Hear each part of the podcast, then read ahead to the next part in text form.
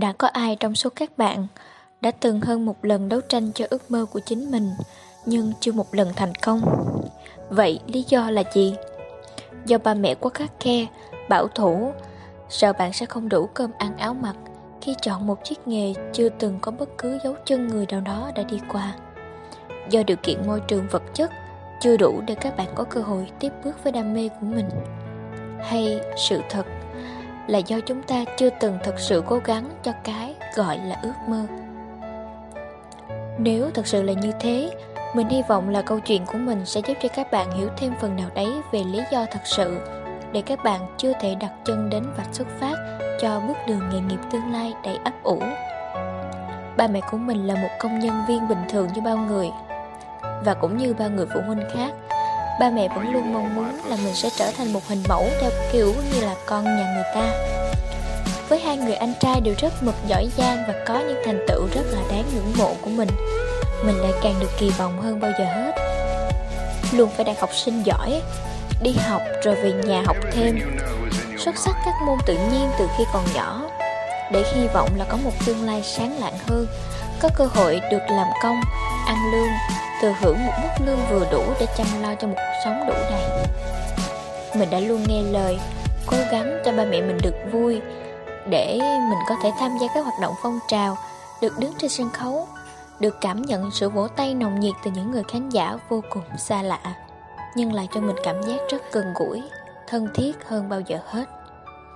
Khoảnh khắc đó mình cũng nhận ra rằng điều mà mình thực sự mong muốn không chỉ là có những con chữ kiểu số cứng nhắc trên tập vở, mà còn có cả một cuộc sống đầy nghệ thuật đằng sau tấm màn che mà mọi người thường thấy. Cho đến khi danh hiệu học sinh khá lần đầu tiên chạm trán với cuộc đời của mình, và mình nghĩ đúng như là quy luật của vũ trụ tự nhiên, việc gì xảy ra là việc cần phải xảy ra. Và đúng, nó đã trở thành một cột mốc thay đổi cả một quãng đường đi đến hành trình ước mơ của mình. Lần đầu tiên mình bị đánh bị mắng vì không đạt được kỳ vọng của gia đình mình thấy rất rõ sự thất vọng từ ba mẹ mình stress đến mức phải tìm đến phòng tư vấn tâm lý cho học sinh tại trường lúc bấy giờ để hỏi xem là lúc này mình nên có hướng giải quyết như thế nào cho đúng. Cô có bảo, nếu như mà con muốn tiếp tục con đường mà con yêu thích, chỉ có cách là con phải chứng minh cho ba mẹ con thấy được là con có thể dành thời gian cân bằng cho cả hai. Và với đam mê của con, thì con nên có một thành tựu nhất định. Cô nghĩ là ba mẹ sẽ có cái nhìn khác về con. Mình cũng tin vào chuyện nghề, chuyện nghiệp. Trong một lần trình diễn văn nghệ Thì có một chị MC có việc gấp thì không thể cùng tham gia. Mình đã được chọn đại diện mở đầu cho phần thi đó. Và kể từ giây phút ấy Mình cũng đã được dự chọn cho Đại hội Chống ngoan Bác Hồ tại tỉnh Bình Dương. Và thật hay là câu chuyện nghề chọn mình còn hơn mình chọn nghề.